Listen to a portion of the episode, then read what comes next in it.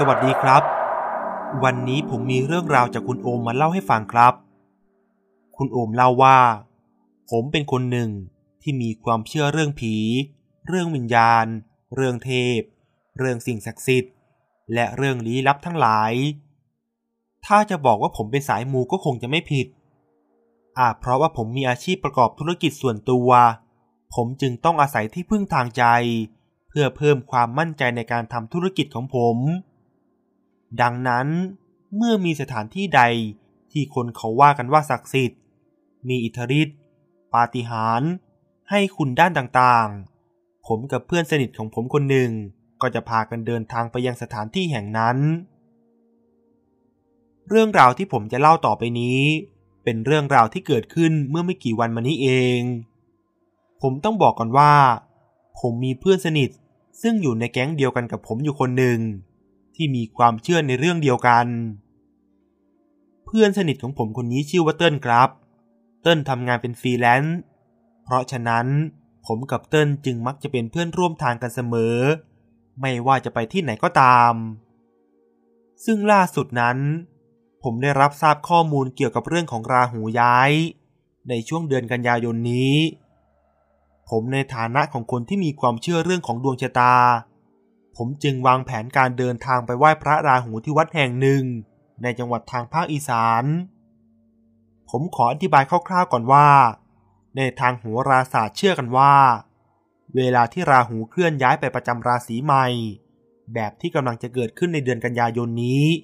จะส่งผลต่อดวงชะตาตามลัคนาราศีเกิดของหลายๆ ราศีรวมถึงคนที่เกิดวันพุธกลางคืนอย่างผมด้วย ผมจึงต้องไปเข้าร่วมพิธีไหว้พระราหู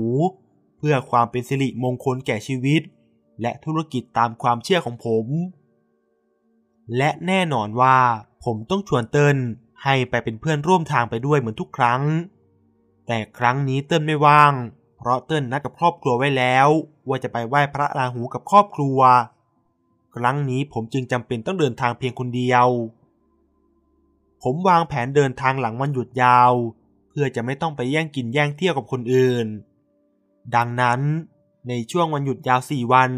ผมจึงเปิดร้านบริการตามปกติ และปิดร้านให้ลูกน้องได้หยุดงานช่วงหลังวันหยุดยาว ผมออกเดินทางวันที่ 8 เพื่อที่จะไปร่วมพิธีไหว้พระราหูในวันที่ 9 ซึ่งผมวางแผนเอาไว้ว่า จะนอนค้างจังหวัดนั้นสองคืน ผมไม่ได้จองโรงแรมล่วงหน้า เพราะคิดว่าเพิ่งผ่านวันหยุดยาวไป น่าจะไม่มีปัญหาเรื่องที่พัก ผมออกเดินทางตามแผนที่ใน Google Map โดยมีจุดหมายปลายทางคือวัดที่ผมต้องการไป แล้วผมจะไปหาที่พักแถวๆนั้น ผมเดินทางมาถึงที่หมายโดยสวัสดิภาพในช่วงเวลาประมาณเกือบๆบ่ายสามโมง บรรยากาศภายในวัดค่อนข้างคึกคัก แม้จะเป็นวันธรรมดา ผมลองถามคนขายลอตเตอรี่ ว่าผมจะหาที่พักแถวๆนี้ได้ที่ไหน คนขายลอตเตอรี่ตอบมาว่า หาดูเลย ที่พักเยอะแยะ ไปทางไหนก็เจอ เพราะแถวนี้มันเขตตัวเมืองคำตอบของคนขายลอตเตอรี่ทำให้ผมคลายความกังวลเรื่องที่พักไปได้ ผมเปิดแผนที่ใน Google Map เพื่อดูแลนด์มาร์คสำคัญสำคัญ ประเด็นก็คือ ตอนนั้นผมหิวข้าวมาก กะว่าจะไปนั่งกินข้าวในห้างสรรพสินค้าที่ใกล้ที่สุด แล้วจะได้ซื้อของใช้ที่จำเป็นด้วย เพราะผมลืมเอากระเป๋าเสื้อผ้าขึ้นรถ ซึ่งผมมานึกขึ้นได้ว่าลืมก็ตอนที่หาสายชาร์จโทรศัพท์ ตอนนั้นระยะทางที่ผมออกมาจากบ้านก็เกือบเกือบจะร้อยกิโลแล้ว ผมไปกินข้าวที่ห้างสรรพสินค้าแห่งหนึ่ง พร้อมกับซื้อข้าวของเครื่องใช้ที่จำเป็น หลังเสร็จธุระ ผมก็ออกไปหาโรงแรมที่พัก โดยที่ผมได้จ้างให้วินมอเตอร์ไซค์รับจ้างแถวนั้น ขับรถมอเตอร์ไซค์นำทางผมไป ด้วยเพราะผมเห็นว่าวินมอเตอร์ไซค์รับจ้างเป็นคนในพื้นที่ น่าจะรู้จักสถานที่ต่างๆ เป็นอย่างดี ผมระบุความต้องการไปว่า ขอเป็นที่พักที่ไม่ไกลจากวัดที่ผมจะไปร่วมพิธีไหว้พระราหู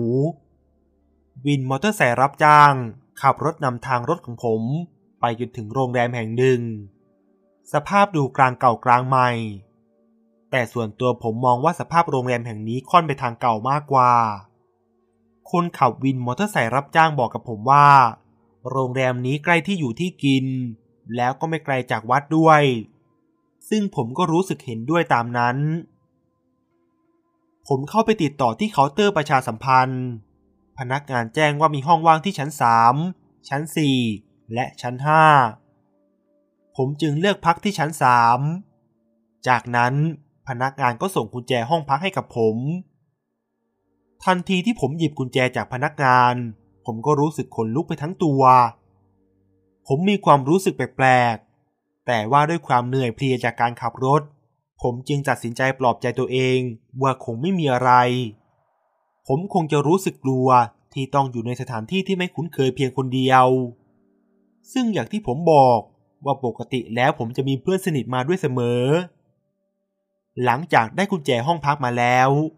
ผมก็เดินไปหยิบของที่รถ และไม่ลืมที่จะหยิบกระเป๋าเครื่องรางของขลังจากหน้ารถมาด้วย เพื่อความอุ่นใจ เมื่อผมขึ้นไปถึงชั้นสามบรรยากาศรอบข้างค่อนข้างวังเวง ซึ่งในตอนนั้นผมก็รู้สึกแปลกๆ อย่างบอกไม่ถูกอยู่ตลอดเวลา แต่ผมก็พยายามปลอบใจตัวเอง ว่าผมเสพเรื่องลี้ลับมามาก จนเก็บเอามาคิด ทันทีที่ผมเปิดประตูห้องเข้าไป ผมรู้สึกถึงกลิ่นอับ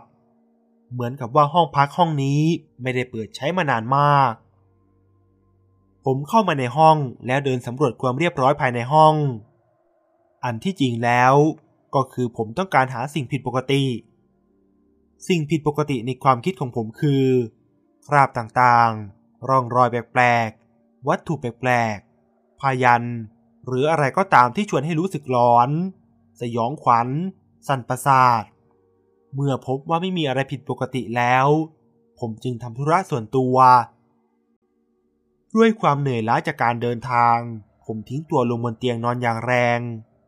ในตอนนั้นผมเล่นโทรศัพท์สักพัก ดูรีวิวร้านอาหาร สถานที่ท่องเที่ยวบริเวณนี้ อ่านเรื่องราวนั่นนี่ไปเรื่อย และแน่นอนว่า ผมไม่ลืมที่จะเช็คอินจังหวัดที่ผมมาใน Facebook แล้วผมก็เผลอหลับไป ผมรู้สึกตัวตื่นขึ้นมาเพราะเสียงโทรศัพท์ที่ดังขึ้นข้างๆหู ผมมองเห็นชื่อฝน ผมรู้สึกแปลกใจกับชื่อที่ปรากฏบนหน้าจอโทรศัพท์ เพราะเป็นชื่อของแฟนเก่าของผม ผมกับฝนเราเลิกลากันไปเกือบห้าปีแล้ว ในตอนนั้นผมตัดสินใจไม่รับโทรศัพท์ แล้วผมก็นึกขึ้นมาได้ว่า พื้นเพของฝนเป็นคนจังหวัดที่ผมเดินทางมาในครั้งนี้ ผมเดาได้ว่า ฝนคงจะเห็น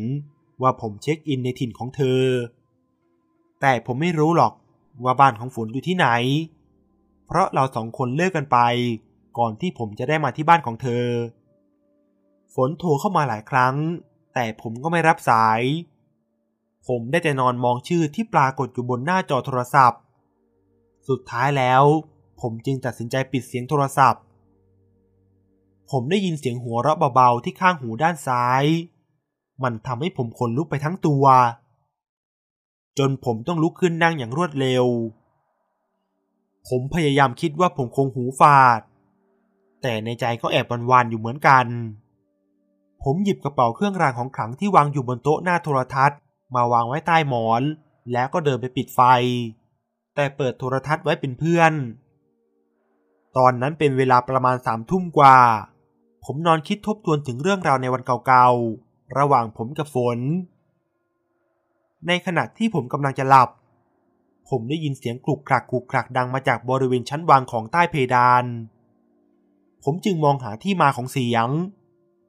ผมเห็นเงาดำๆขยับยุกยิกยุกยิก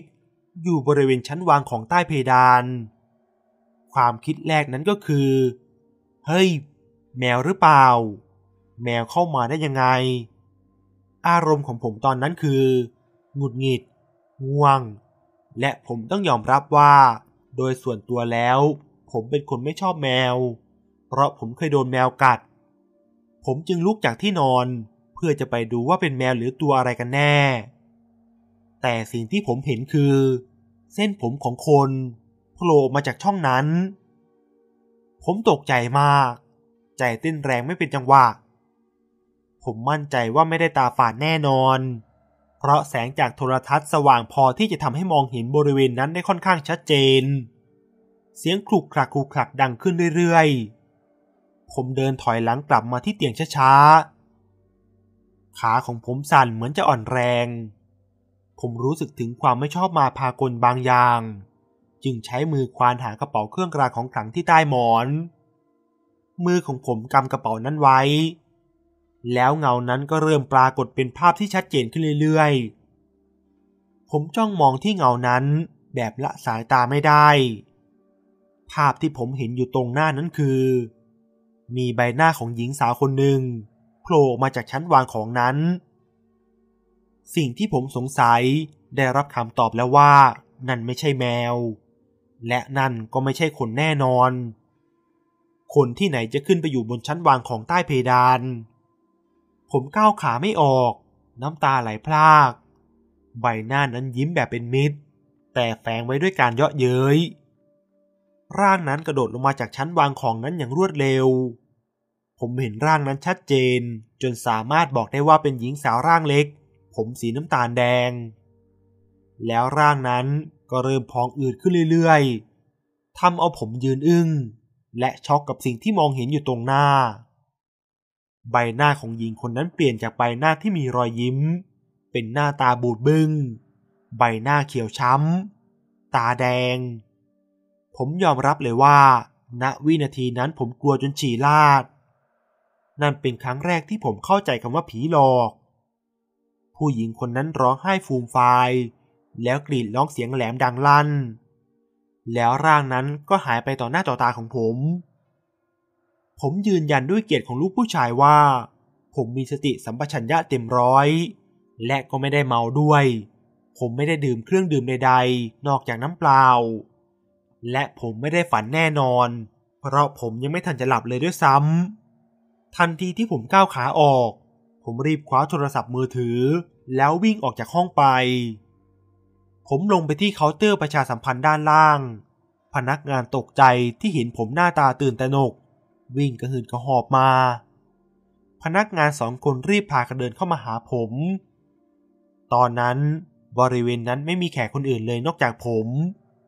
พนักงานพาผมไปนั่งสงบสติอารมณ์ ผมจำได้ว่าผมพูดไม่เป็นภาษา ผมพยายามจะเล่าเรื่องที่เกิดขึ้นให้พนักงานฟัง แต่ตอนนั้นลิ้นมันพันกันไปหมด จนกระทั่งเวลาผ่านไปสักพัก ผมสามารถควบคุมสติตัวเองได้ ผมจึงเล่าเรื่องที่ผมเจอในห้องพักให้พนักงานฟัง ผมก็ถามพนักงานด้วยน้ำเสียงไม่พอใจ ว่าที่นี่มีอะไรทำไมผมต้องมาเจอเรื่องราวแบบนี้ พนักงานยืนก้มหน้า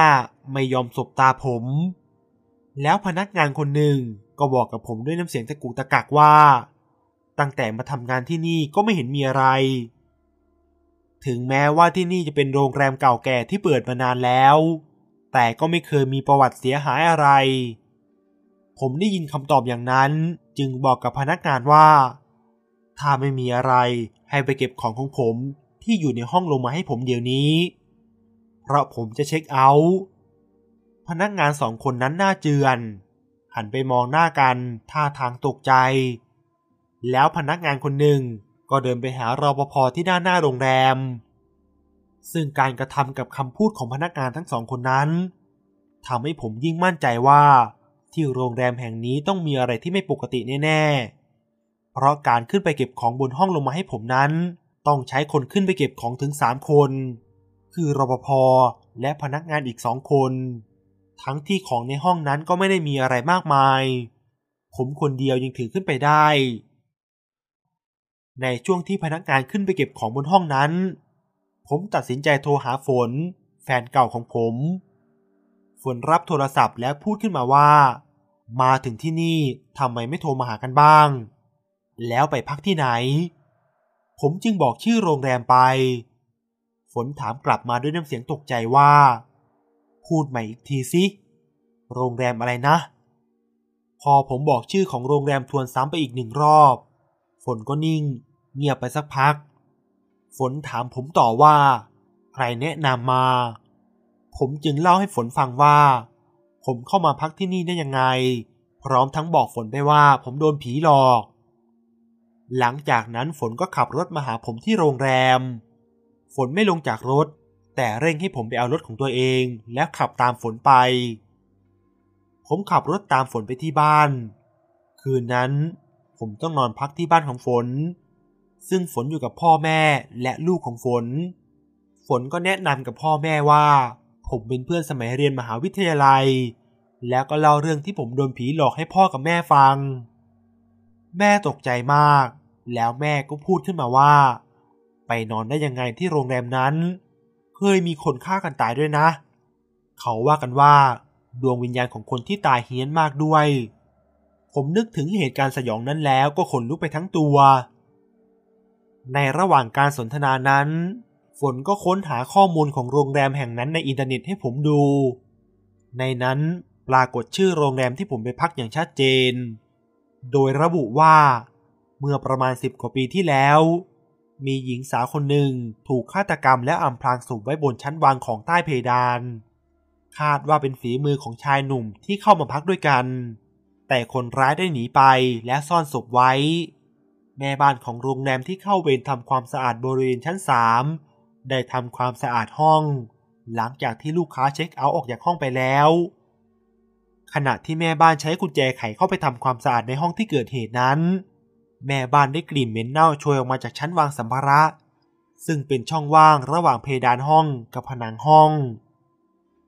แม่บ้านไปตามพนักงานชายมาช่วยค้นหาที่มาของกลิ่น พนักงานใช้บันไดปีนหา แล้วพบศพหญิงสาวถูกอำพรางไว้ จึงแจ้งให้เจ้าหน้าที่ทราบ และกลายเป็นข่าวดังในขณะนั้น ซึ่งคนในพื้นที่จะรู้เรื่องนี้ดี ลักษณะของผู้ตายที่ระบุไว้นั้น ตรงกับลักษณะของผู้หญิงที่ผมเจอมา ผมจึงยิ่งมั่นใจว่าสิ่งที่ผมเห็นคือผีแน่นอน แม้เวลาจะผ่านมานานนับสิบปี แต่ความน่ากลัวก็ไม่ได้เลือนหายไปตามกาลเวลาเลย ในคืนนั้นผมจึงอาศัยนอนที่บ้านของฝน และหลังจากเข้าร่วมพิธีไหว้พระลาหูเสร็จ ผมก็ขับรถกลับบ้านทันที เหตุการณ์ครั้งนี้ทำให้ผมรู้สึกว่า ก่อนจะไปพักที่ไหน ผมต้องหาข้อมูลให้ดีก่อน ไม่เช่นนั้นอาจเจอเรื่องสยองกลางดึกแบบนี้อีก เรื่องราวทั้งหมดก็มีเพียงเท่านี้ครับ ถ้าชอบเรื่องนี้ก็ฝากกดไลค์กดแชร์กดติดตาม และกดกระดิ่งจะได้ขึ้นแจ้งเตือนเมื่อมีเรื่องใหม่ๆมานะครับ